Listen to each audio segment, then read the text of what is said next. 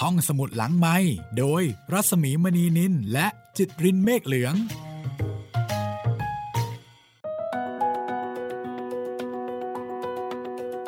สวัสดีค่ะ ต้อนรับคุณผู้ฟังเข้าสู่ห้องสมุดหลังไม้รามานะคะ กับเรื่อง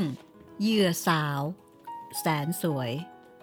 เป็นรอบที่สองแล้วค่ะ สวัสดีค่ะ คุณจิตรินคะ สวัสดีครับพี่หมีครับ วันนี้เรายังอยู่กับ เหยื่อสาวแสนสวยอ่าตอนนี้เราเริ่มจะรู้แล้วว่าคำว่าเหยื่อสาวเนี่ย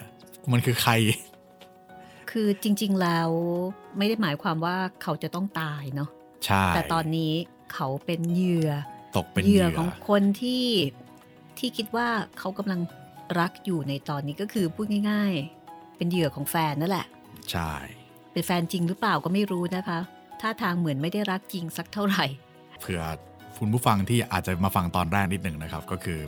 เรื่องมันมีอยู่ว่ามีมีคล้ายๆ กับเป็นพนักงานธนาคารคนหนึ่งที่ชื่อว่าฮิวเบิร์ตเนี่ยเขาก็ดูแลเกี่ยวกับพวกบัญชีที่ไม่มีการอัปเดตหรือไม่มีการเคลื่อนไหวมานานๆแล้ว แล้วบังเอิญไปเจอบัญชีหนึ่งที่เป็นบัญชีของชายที่ไปฆ่าภรรยาตัวเองแล้วก็ชู้รักตายแล้วเขาก็หายไปเลยบัญชีนี้ก็ ปล่อยว่างๆไว้ แล้วปีเนี้ยมันเป็นปีสุดท้ายแล้วที่จะโดนคล้ายๆเรียกว่ายังไงดีโดนริบเงินของริบทรัพย์รัฐเออใช่ริบเงินไปอยู่ โดนริบเข้ารัดทีนี้เหมือนไอ้ผู้ชายคนเนี้ยที่ชื่อฮิวเบิร์ตเนี่ยเขาก็แบบเสียดายจังเลย ใช่จำได้ว่าเจ้าของบัญชีคนเนี้ยเขามีลูกสาวอยู่ คุณฮิวเบิร์ตก็เลยคิดว่าเดี๋ยวเราไปหาผู้หญิงมาสวมรอยเป็นลูกสาวเขาแล้วมาเบิกเงิน ดีกว่า ก็บังเอิญไปเจอผู้หญิงที่ลักษณะรูปร่าง ค่อนเป็นเด็กข้างกำพจะร้าเหมือนกันใช่มีอะไรตรงกันเยอะในกับกับสิ่งที่เจ้าของบัญชีควรจะเป็น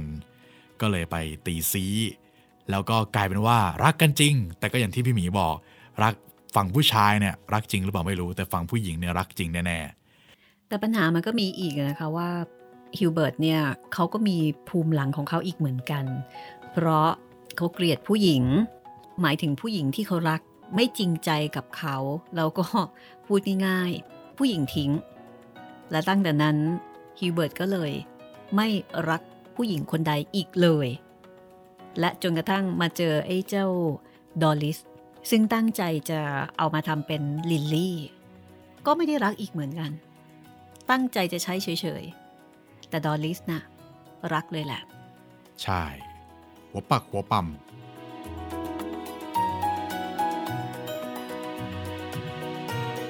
แต่จะว่าไปนะคะ โดยบุคลิกของฮิวเบิร์ตเนี่ยก็ดูเป็นคนที่เอาการเอางาน แล้วก็ท่าทางว่าจะเป็นคนที่สุภาพเรียบร้อยนะคะ ไม่ใช่คนแบบโชงชางเอ่อเจ้าชงเจ้าชู้อะไรไม่ใช่นะคะ ดูดีดูดีมากๆนะคะ เหมาะที่หญิงสาวคนหนึ่งซึ่งมีชายหนุ่มหน้าตาดี โปรไฟล์ดี มาจีบ แล้วไม่รักโดยเฉพาะดอริสนะคะดอริสซึ่งเขาไม่ค่อยมีใคร และไม่มีครอบครัวด้วยนะคะ เดี๋ยวเรามาติดตามชีวิตของดอริสต่อไปนะคะว่าดอริสซึ่งเขาเขาไม่อยากทำอย่างที่ฮิวเบิร์ตให้ทำอะ่ะครับแล้วจะทำยังไงดีแล้วเนี่ย แฟนกำลังจะทิ้งแล้ว ใช่ลำบากแล้วสิเนี่ย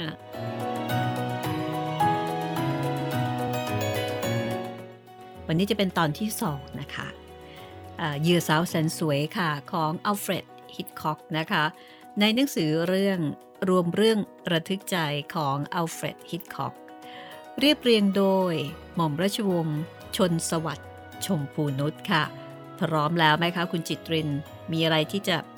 ประชาสัมพันธ์ต่อไหมคะ ก็เดี๋ยวไว้ตอนท้ายรายการก็ได้ครับ ตอนนี้ผมว่าคนผู้ฟังพร้อมแล้ว ไปต่อกันเลยค่ะ กับตอนที่2นะคะของเหยื่อสาวแสนสวยค่ะ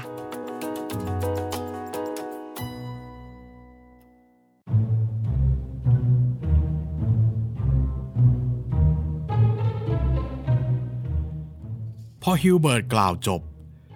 เขาก็ผละจากหล่อนไป ยังไม่ยอมฟังเสียงเรียกของหญิงสาว ไม่ยอม ที่จะหันกลับมาเจรจาต่อคำต่อไปอีก ดอริส ครางออกมาอย่างปวดร้าวใจ ฮิวเบิร์ตโธ่ฮิวเบิร์ตคะ อีกหลายวันต่อมา ในระหว่างเวลาที่ผ่านไป นับแต่ได้เกิดหมางใจกันในคืนนั้นแล้ว ฮิวเบิร์ตก็ไม่ยอมเยี่ยมกราย มาให้ดอริสได้พบหน้าเขาอีกเลย เขามั่นใจว่า อย่างไรเสีย หญิงสาวก็จะต้องเป็นฝ่ายมาง้องอนเขา และก็เป็นความจริง เพราะอีกไม่กี่วันต่อมา เขาก็ได้รับโทรศัพท์จากหญิงสาว โทรไปหาเขาที่ที่ทำงาน เมื่อเขายกหูกรอกเสียงไปว่าฮิวเบิร์ตพูด เสียงจากปลายสายก็ดังมาว่า ฮิวเบิร์ตคะ นี่นี่ดอริสพูดค่ะ ค่ะ ดิฉันยอมทำทุกอย่าง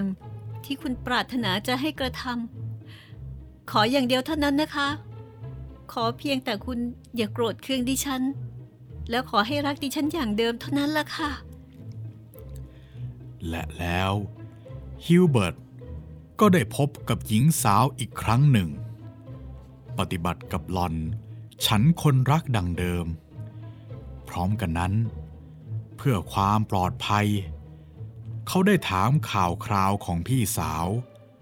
ของแม่เลี้ยงดอริส เพื่อให้มั่นใจว่า หลอน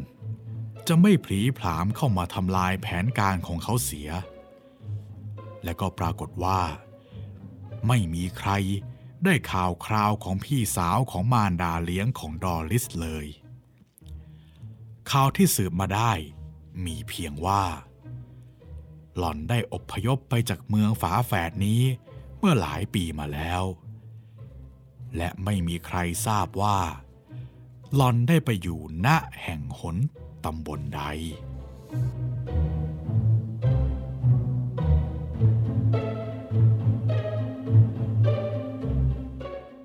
เมื่อได้ความเช่นนั้นแล้วฮิวเบิร์ตก็วางแผนการที่ยังเหลืออยู่ต่อไป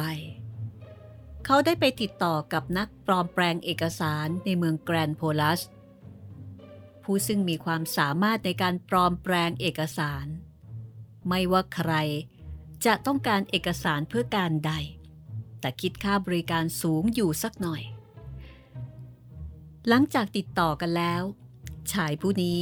ก็ได้จัดการ นำเอกสารในทะเบียนการเกิดของลิลลี่แคมเบลให้ฮิวเบิร์ตได้สำเร็จตามความประสงค์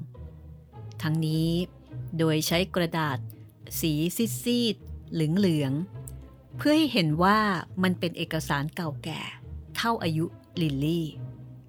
กระดาษที่ใช้ทำเอกสารในทะเบียนแจ้งเกิดปลอมนี้ฮิวเบิร์ตได้เป็นคนหามาให้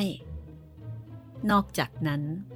เขายังได้ทำเอกสารเกี่ยวกับครอบครัวของแคมเบลสำรองไว้ เพื่อว่ามีการเรียกร้องจะได้นำมาอ้างอิงในทันที ทุกอย่างเป็นไปด้วยความเรียบร้อย จากนั้นฮิวเบิร์ตก็ได้สอนดอริสพูดจาโต้ตอบขณะถูกสอบถามถึงว่าทำไม จึงเพิ่งมายื่นคำร้องขอรับเงินรายนี้ และการเจรจาขณะไปติดต่อ กับเจ้าหน้าที่ธนาคารเพื่อยื่นคำร้อง ถ้าถูกสอบถาม ก็ให้ตอบว่า ที่เพิ่งมายื่น ก็เพราะเพิ่งได้ทราบความจริงในเรื่องนี้ และได้รู้ว่าหลอนมีสิทธิ์ ในฐานะทายาทของตระกูลแคมเบล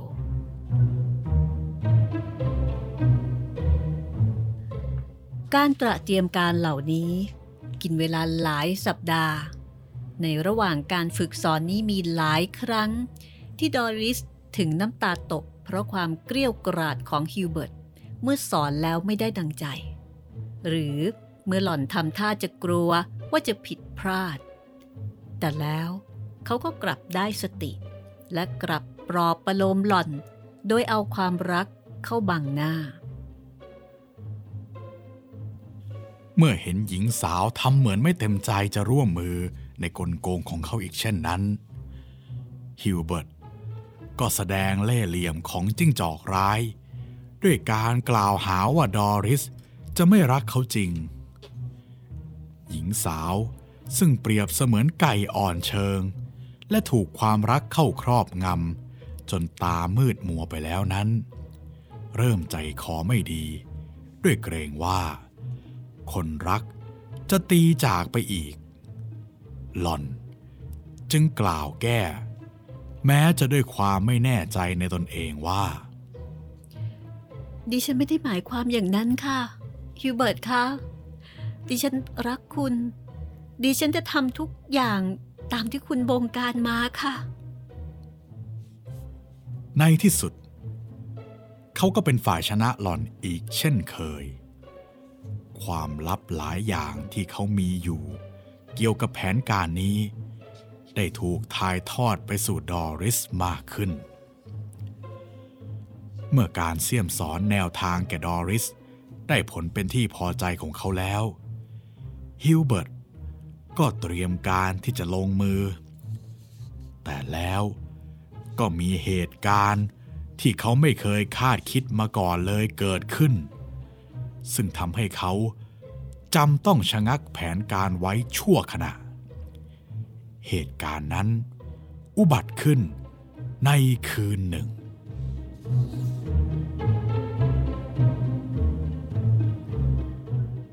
คืนนั้น ฮิวเบิร์ตได้เอารถมารับดอลลิส ไปจากที่พักของหล่อน พาไปจอดรถคุยกันที่ริมแม่น้ำซึ่งเป็นที่เปรี่ยว ปราศจากผู้คน การคุยของเขา ก็ไม่มีอะไรมากไปกว่า ป้อนรสพิศวาสเข้าไป ให้หล่อนนิดหน่อย เป็นยาหอมโรยหน้า จากนั้นก็สอบถามและซ้อมความเข้าใจ ในอันที่จะให้หล่อนแสดงตนเป็นลิลลี่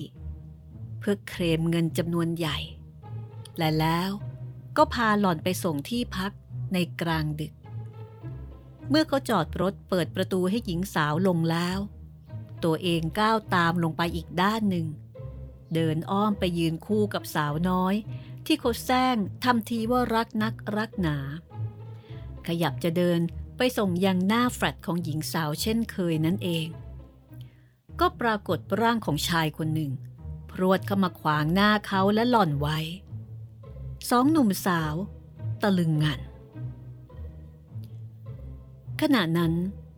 ภายในบริเวณนั้น เงียบสงัด ปราศจากผู้คน มีแสงไฟจากโคมไฟที่เสาไฟฟ้าคนละฟากถนน สาดมาเพียงสลัวสลัวชายที่ก้าวเข้ามายืนข้างหน้าเขาและหล่อนนั้น เป็นชายร่างใหญ่ มีดวงหน้าที่มีแผลเป็นหน่าเกลียดหน่ากลัว แขนใหญ่ เต็มไปด้วยมัดกล้าม มีขนเต็มพืชไปหมด แต่เสียงพูดของเขา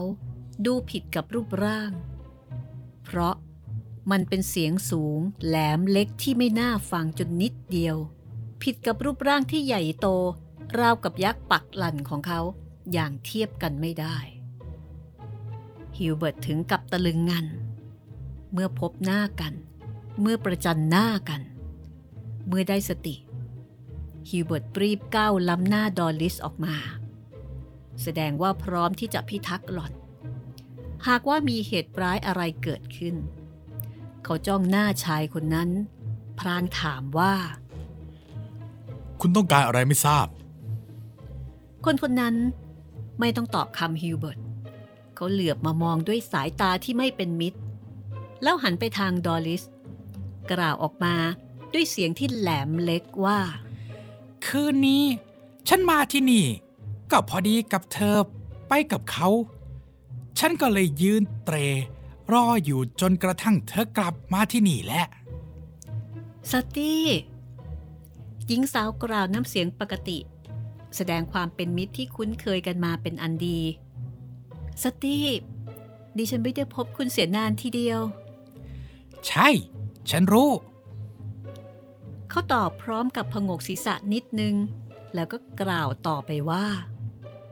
ฉันได้ตัดสินใจแล้ว ว่าต่อไปนี้ ฉันจะไม่ไปไกลจากเธออีก ฉันไม่ควรจะอายในรูปกายอันอัปลักษณ์ของฉัน ในเมื่อฉันคิดตลอดเวลาว่า เธอคือเพื่อนเก่าคนหนึ่งของฉัน ใช่ค่ะ คุณไม่ควรจะอายดิฉัน ซัตตี้ ดอริสให้ความมั่นใจกับเขา ในขณะที่ซัตตี้ละสายตาจากดอริสเขายื่นใบหน้าอันน่าเกลียดน่ากลัวของเขาไปใกล้ดวงหน้าของฮิวเบิร์ตแล้วกล่าวว่า คิดว่าคุณ ก็คงไม่รังเกียจเหมือนกัน ใช่ไหม เขาหยุดคิดนิดหนึ่งแล้วกล่าวเหมือนจะขู่ ฉันได้จดหมายเลขทะเบียนรถของคุณไว้แล้วนะ ฉันจดใส่กระดาษชิ้นเล็กๆ เก็บไว้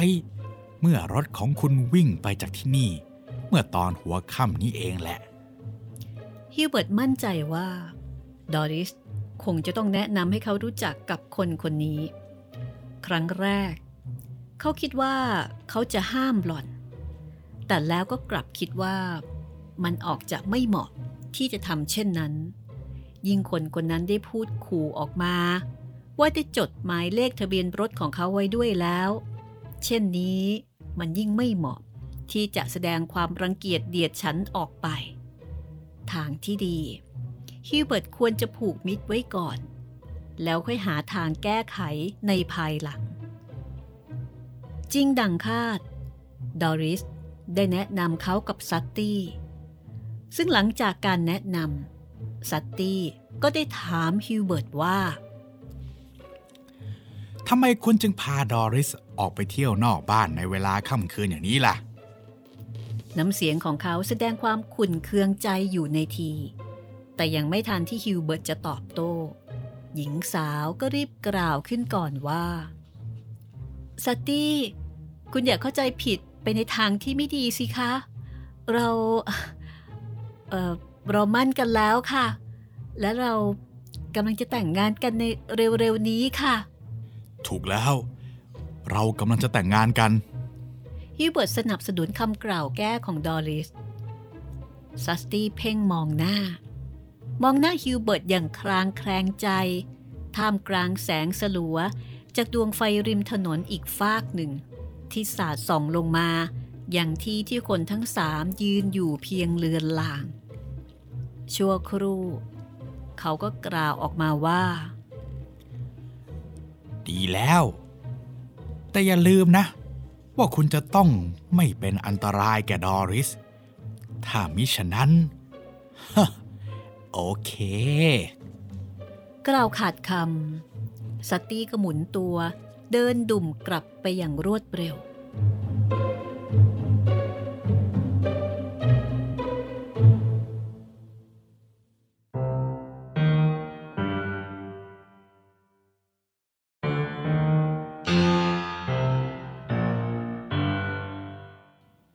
ร่างของซัตตี้หายลับไปในความมืดเบื้องหน้า ฮิวเบิร์ตก็หันมาถามดอริสอย่างรีบร้อน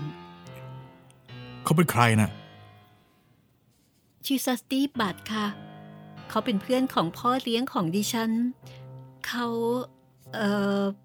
คือ ไม่มีมนุษย์คนไหนที่มีชื่อจริงว่าซัตตี้บัตอย่างนั้นหรอก แต่ว่าเขาชื่อนั้นจริง ๆ ค่ะ เขาเป็นคนไม่ค่อยเต็มบาทนะ แต่ก็ไม่เคยเป็นอันตรายแก่ใคร เขาคิดอยู่เสมอเมื่อพ่อตายแล้ว ว่าเขามีหน้าที่จะคอยดูแลดิฉัน แต่เขามีปมด้อยในรูปร่างของเขา เขาอายไม่กล้าปรากฏกายให้ใครเห็น และเขาก็ไม่อยากให้ใครทราบว่า ดิฉันรู้จักเขา แต่เธอเคยบอกฉันว่า เธอไม่มีญาติพี่น้องที่ไหนเหลืออยู่เลยนี่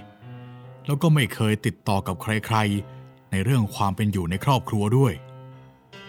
ฮิวเบิร์ตติง ดวงหน้ายังเครียด ในขณะที่ดอริสก็บอกว่า ใช่ค่ะ แต่ฮิวเบิร์ตไม่ใช่ญาติดิฉันนะคะ เมื่อหญิงสาวแย้มาดังนั้นฮิวเบิร์ตก็เงียบไปชั่วครู่ แล้วถามต่อ เขาอยู่ที่ไหน แล้วก็ทำอะไรกิน ไม่มีอะไรดีไปกว่าขอเขากินไปมื้อๆค่ะ อาศัยอยู่ตามแผง ริมแม่น้ำในแกรนโพลัสนี่ละค่ะ อยู่ทางใต้นอกเมืองออกไป และมักจะไปช่วยเขาล้างถ้วยล้างชาม ตามบาร์แล้วก็ตามพัตตาคาร เพื่อแลกอาหารไปมื้อๆส่วนบางครั้ง ถ้าไม่มีอะไรกินเขาจริง ๆ เขาก็เคยขโมยค่ะ เขาเคยติดคุกมาแล้วพี่เบิร์ดพยักหน้ารับรู้ คืนนั้น คนทั้งสอง จากกันด้วยความไม่แจ่มใสนัก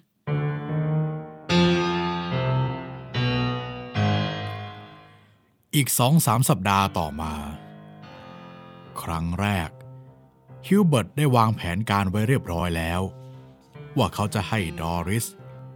ลงมือแสดงตัวเป็นลิลลี่แคมเบล มาที่ธนาคาร แล้วก็ขอรับเงินจากบัญชีเงินค้างจ่ายของธนาคาร โดยกำหนดว่า ให้ดำเนินการภายหลังจากที่ทางธนาคาร ได้ออกประกาศรายชื่อเจ้าของบัญชีค้างทั้งหมด ที่ทางธนาคารมีอยู่ในหนังสือพิมพ์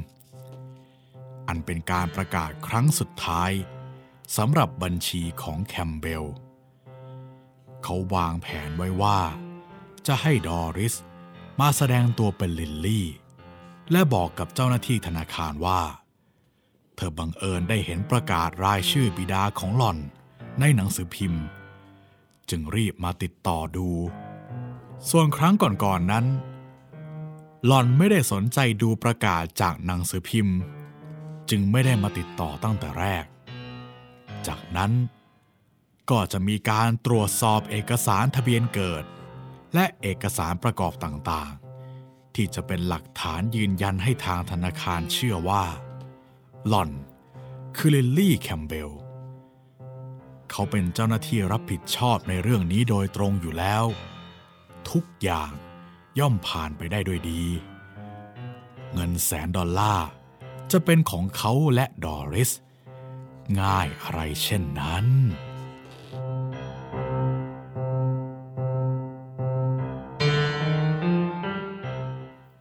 แต่เมื่อเกิดมีซัตตี้บัตเข้ามาแทรกอีกคนหนึ่งฮิวเบิร์ตก็เริ่มไม่แน่ใจ ในผลงานของเขาขึ้นมาทันที เขาเริ่มออกสืบสวนความเป็นอยู่ของซัตตี้บัต ทันทีที่ฮิวเบิร์ตไปสืบหาถามความเป็นไปของซัตตี้แถวริมแม่น้ำอยู่พักหนึ่ง ก็ได้ทราบว่าซัตตี้เป็นคนขี้เหล้าเมายา และชอบลักเล็กขโมยน้อย เวลาที่ไม่มีเงินจะไปซื้อเหล้าฮิวเบิร์ตเริ่มหาทางปิดปากซัตตี้ในทันทีที่เขาได้สืบเรื่องราวมาโดยตลอดแล้ว ขั้นแรก เขาซื้อเหล้าไปเลี้ยงซัตตี้ ต่อมาก็ให้เงินใช้บ้างเล็กๆ น้อยๆ เพื่อที่จะเอาอกเอาใจและปิดปากซัตตี้เสีย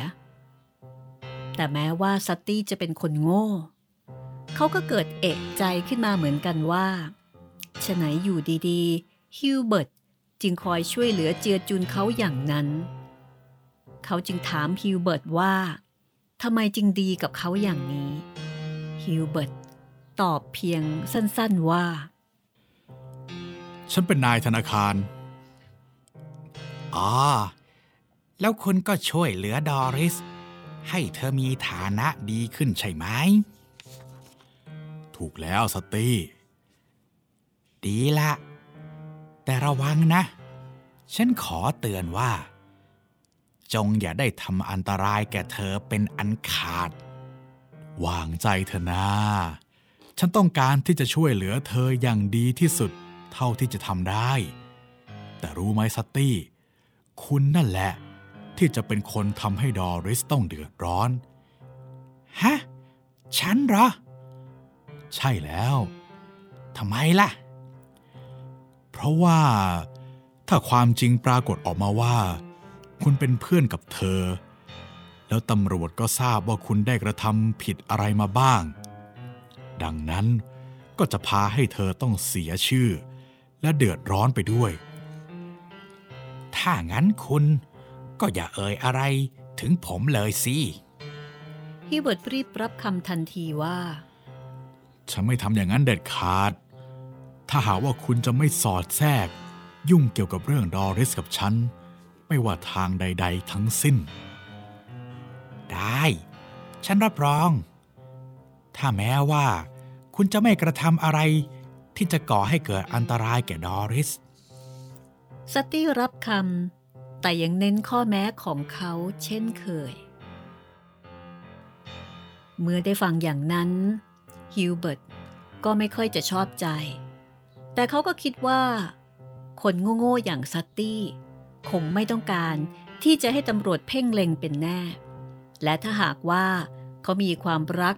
ความสนใจในตัวดอลลิสด้วยความจริงใจแล้ว เขาก็คงจะไม่ต้องได้รับความยุ่งยาก ในเรื่องที่จะให้หญิงสาวผู้นี้เคลมเงินจำนวนแสนดอลลาร์จากธนาคาร ในที่สุดฮิวเบิร์ตก็ได้ตัดสินใจว่าจะต้องรีบฉวยโอกาสจัดการในทันที เพราะเขามีเวลาเหลืออยู่อีกไม่มากนัก เงินของตระกูลแคมเบลรายนี้ จะต้องถูกผลักเข้าเป็นของรัฐ ฮิวเบิร์ตได้พบปะกับดอริส และได้ให้คำแนะนำครั้งสุดท้ายกันหล่อน พร้อมกันนั้นก็ได้ทบทวนรายละเอียดต่างๆ ที่ได้พูดแล้วพูดเล่ามากกว่าร้อยครั้ง เพื่อให้มั่นใจจริง ๆว่า ดอริสจะทำงานไม่พลาด เมื่อเรียบร้อยแล้ว เขาก็ได้กำหนดวันที่จะให้ดอริสไปปรากฏตัวที่ธนาคาร โดยการให้ไปถึงธนาคารเวลา 11นาฬิกา เมื่อไปถึง หล่อนจะต้องไม่ถามหาชื่อเขา แต่จะต้องไปถามยามเฝ้าประตู จากนั้น ยามก็จะพาหล่อนไปพบกับสมุบัญชีไวยชรา และแล้วก็จะถูกส่งตัวมาพบกับเขาในที่สุด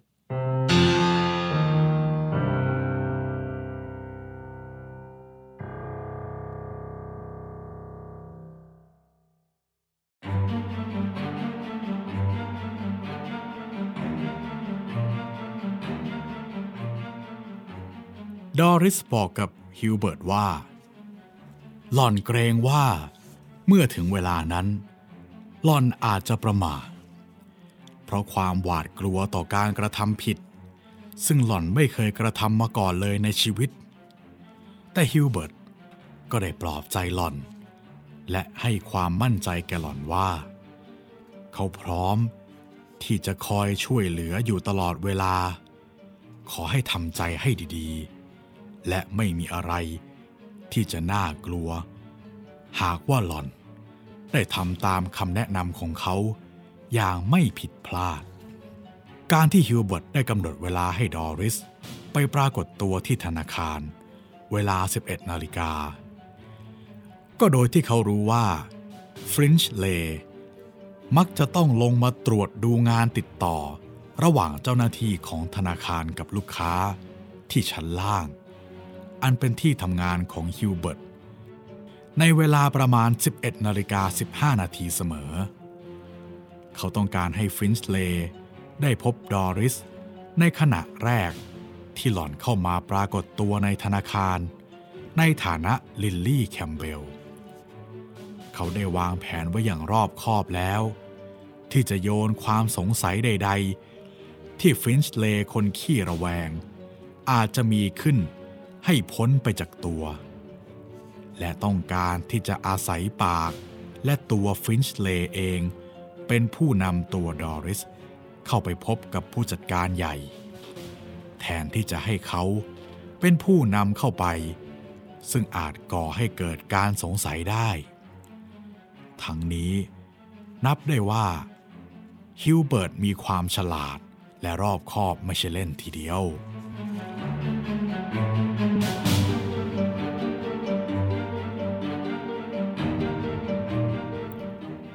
ในวันต่อมาซึ่งเป็นวันนัดหมายฮิวเบิร์ตไม่อาจประงับความตื่นใจได้ เขาเฝ้าชำเลือง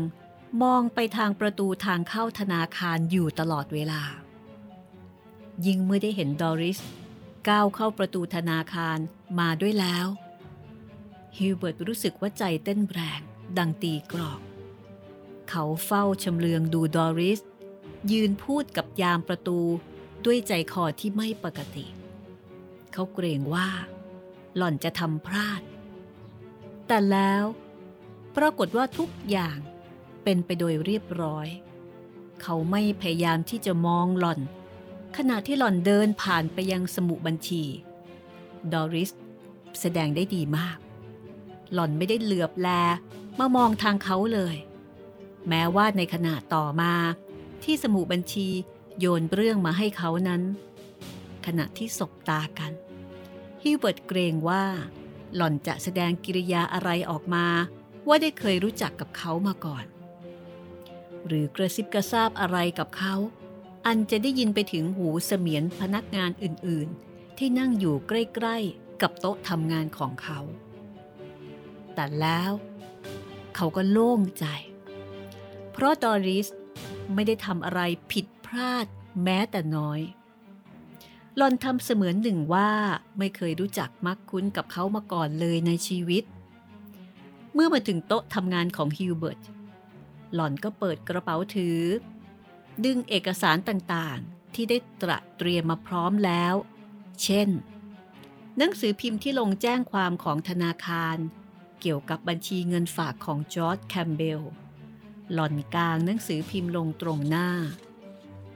แล้วชี้ตรงรายชื่อของจอร์จแคมเบลและยอดจำนวนเงินฝาก 1,376.15 ดอลลาร์ และเพื่อจะแสดงความบริสุทธิ์ของเขา ฮิวเบิร์ตแกล้งย้อนถามดอริส ด้วยเสียงดังพอที่คนอื่นจะได้ยินว่า คุณรู้เรื่องอะไรเกี่ยวกับเรื่องบัญชีเงินฝากรายนี้อีกบ้างไหม ดอริส หยิบเอาทะเบียนเกิด และเอกสารต่างๆ ที่แสดงว่า หล่อนเป็นลูกสาวของแคมเบล ตามที่ได้ซักซ้อมกับฮิวเบิร์ตไว้แล้ว พร้อมกับกล่าวว่า นี่ละค่ะ ดิฉันเชื่อว่า ดิฉันคือ ลิลลี่แคมเบล ในขณะที่ฮิวเบิร์ตทำท่าชงนสนเท่ย้อนถามดอริสว่า คุณมั่นใจอย่างนั้นเหรอ เมื่อถูกถามเขาแบบนั้นดอริสถึงกับมีอาการประมาสั่นเทา จนฮิวเบิร์ตสังเกตเห็น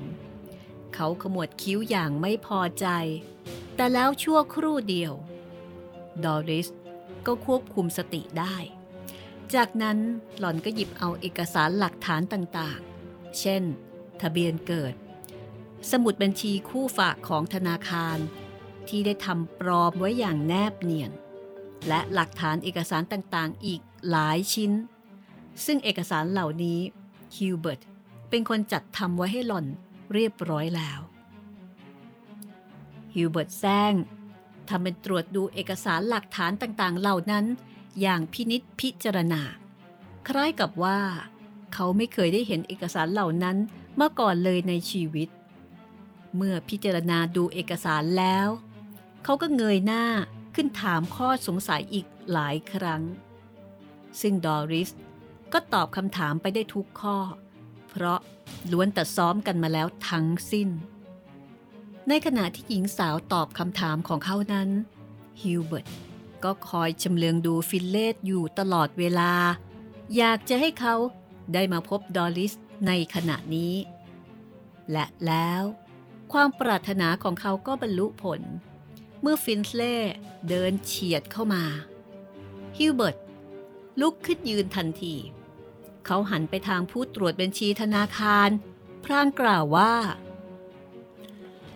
มิสเตอร์ฟินเล่ครับ กรุณามาทางนี้หน่อยเถอะครับ ฟินเล่เลิกคิ้วเพราะเดินตามเข้ามา แล้วถามเสียงกระซิบ มีอะไรที่เหลือบ่ากว่าแรงคุณเหรอ พอตเตอร์ น้ำเสียงนั้น แฝงไว้ด้วยความเย้ยหยันอยู่ในทีฮิวเบิร์ตพยายามสะกดใจไม่โกรธตอบต่อการเย้ยเยาะนั้น เขามุ่งประโยชน์ของเขามากกว่า จึงตอบว่าเออคุณผู้หญิงคนนี้คือมิสดอริสแลนช์แต่เธอบอกว่า ชื่อนั้นเป็นชื่อสมมุติของเธอเท่านั้น เธอมาที่นี่เพื่อแสดงตนว่า เธอคือมิสลิลลี่แคมเบล ฟินเล่จ้องมองดอริสอย่างเพ่งพินิษอยู่ชั่วครู่ แล้วจึงบอกว่า อ๋อ อย่างนั้นเหรอ คุณมีข้อพิสูจน์เรื่องนี้ไหม ดอริส ชี้แจงเรื่องราวต่างๆ อย่างที่หล่อนได้บอกฮิวเบิร์ตมาครั้งหนึ่งแล้ว ให้ผู้ตรวจบัญชีฟังอีกครั้งหนึ่ง พร้อมกันนั้นฮิวเบิร์ตก็ได้นำเอกสารต่างๆ ยื่นต่อฟินเล่ ฟินเล่ ได้เคยติดตามเรื่องเงินบัญชีคงค้างของแคมเบลมาบ้างแล้ว เขารู้เรื่องนี้เหมือนกัน และเขาก็หันมาทางดอริส จ้องมองหล่อนอยู่ชั่วครู่ แล้วหันมามองหน้าฮิวเบิร์ต และแล้วก็กลับไปมองหน้าดอริส ฉันคิดว่าคุณมากับฉันทางนี้ดีกว่านะ ฟินเล่กล่าว พร้อมกับหมุนตัว เดินนำหน้าพาดอริสและฮิวเบิร์ต ไปทางห้องประธานกรรมการจัดการของธนาคาร ดอริส เหลือบมองหน้าฮิวเบิร์ต ในขณะที่ฮิวเบิร์ตไม่พยายามที่จะสบตาหล่อน แต่เขาจัดการรวบรวมเอกสารขึ้นมาถือไว้ แล้วกล่าวดัง ๆว่า เชิญทางนี้ครับคุณสำหรับฮิวเบิร์ตนั้น เขาไม่ได้หวาดวิตกเลยว่า ฟินเล่จะค้นพบความจริงเกี่ยวกับเรื่องเอกสารปลอมเหล่านั้นเพ ราะเขารู้ดีว่า ฟินเล่ไม่มีความชำนาญในเรื่องนี้เลย นอกจากนั้น แผนการเดิมของเขาก็มุ่งหวังที่จะใช้ฟินเล่เป็นเครื่องมือให้เขา โดยที่ตัวผู้ชำระบัญชีเอง ไม่มีโอกาสจะรู้ตัวว่า ได้กลายเป็นเครื่องมือในกลโกงของฮิวเบิร์ตไปแล้ว ก็มาถึงจุดเข้มข้น อีกตอนหนึ่งแล้วนะคะ เป็นเหตุการณ์ที่โอฟินเล่ซึ่งไม่ได้เกี่ยวอะไรเลยนะคะ ตอนนี้ก็ต้องถูกโยงเข้ามาเกี่ยว เป็นส่วนหนึ่งของความสำเร็จของฮิวเบิร์ตไปแล้ว หรือเปล่า เป็นหมากตัวหนึ่งในเกมนี้ครับ เดี๋ยวต้องรอดูตอนหน้านะคะว่า ตกลงว่าแผนการของฮิวเบิร์ตจะสำเร็จลุล่วง ไปด้วยดีหรือไม่ แต่ถ้าทางว่าเมื่อรับเงินแล้วน่าจะเฉดหัวทิ้งนะ มีแววน่าจะสูงประมาณนั้นใช่ครับ แล้วก็ซัตตี้ก็ฝากฝังเอาไว้ไงว่าเอ้ยอย่าทำอะไรนะ อย่าทำอันตรายนะ เหมือนกับว่าแม้ว่าเขาจะไม่ค่อยมีเงิน ไม่ค่อยมีเงินกินข้าวนะเป็นอีกจุดหนึ่งนะคะ ที่ไม่รู้เหมือนกันว่า ระหว่างดอริสซัตตี้แล้วก็ฮิวเบิร์ตเนี่ยจะเกิดอะไรขึ้น ถ้ามันจบด้วยดี ทุกอย่างก็ก็ดีครับ แต่ว่าถ้ามันเป็นหนังของอัลเฟรดฮิชคอกแล้วเนี่ยมันต้องมีอะไรมากกว่านั้น คือถ้าเกิดมันจบด้วยดีเนี่ยไม่ใช่อัลเฟรดฮิตคอกแล้วล่ะ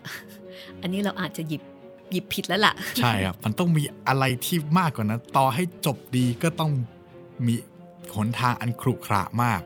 กว่าจะไปถึงจุดนั้นได้ ก็ต้องถามคุณผู้ฟังนะคะว่าฟังจากเรื่องนี้เป็นตอนที่สองแล้วนี่สนุกไหมคะ โอ้โห นี่คนอ่านก็ยังรู้สึกสนุกเลยนะคะ กับเรื่องนี้เหยื่อสาว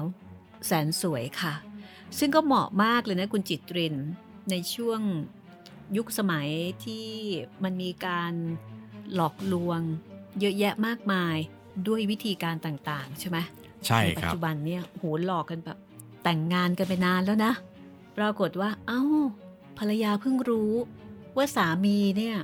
เป็นมิจฉาชีพ หรือว่าสามีไปเอ่อพัวพันกับธุรกิจหรือว่าอะไรต่ออะไรที่ที่มันไม่ถูกต้อง ภรรยายังไม่รู้เลยอะโอ้โหผ่านมาหลายสิบปีมากๆ แล้วกลโกงพวกนี้ก็ยัง ใช้ลักษณะคล้าย ๆ เดิมเนาะพี่ แตกต่างกันไปนะคะอ่าตามบริบท ติดตามกันต่อไปนะคะ เป็นตอนที่ 3 ของเหยื่อสาวแสนสวยค่ะ ของอัลเฟรดฮิตคอกนะคะ จากรวมเรื่องระทึกใจของอัลเฟรดฮิตคอกเรียบเรียงโดยหม่อมราชวงศ์ชนสวัสดิ์ชมพูนุชค่ะ ครับผมแล้วก็สามารถ ติดตาม ตอนใหม่ๆของห้องสมุดหลังใหม่ได้ทุกวันจันทร์ วันพุธแล้วก็วันศุกร์นะครับ ติดตามได้ทางเว็บไซต์แล้วก็แอปพลิเคชันของไทย PBS Podcast แล้วก็ทาง YouTube Channel ไทย PBS Podcast ก็จะเป็นตอนเก่าๆนะครับ ที่จะอัปโหลดลงเรื่อยๆ แล้วก็ถ้าอยากจะติดต่อสื่อสารกับพวกเราสองคนนะครับ สามารถติดต่อมาได้ 2 ช่องทางครับ ทางแฟนเพจ Facebook ไทย PBS Podcast แล้วก็ทางแฟนเพจ Facebook ของพี่หมีรัศมีมณีนินครับผม และวันนี้นะคะก็ขอพักความตื่นเต้นไปสักแป๊บใหญ่ ๆ นะคะ ก่อนกลับมาเจอกันในรอบต่อไปของห้องสมุดหลังไมดราห้องสมุดหลังไมรามานะคะ ซึ่งก็จะมีเรื่องดราม่าของเหยื่อสาวแสนสวยมาฝากกันค่ะควัรับนี้ลาไปก่อนนะคะ สวัสดีสควัสรัดีบค่ะ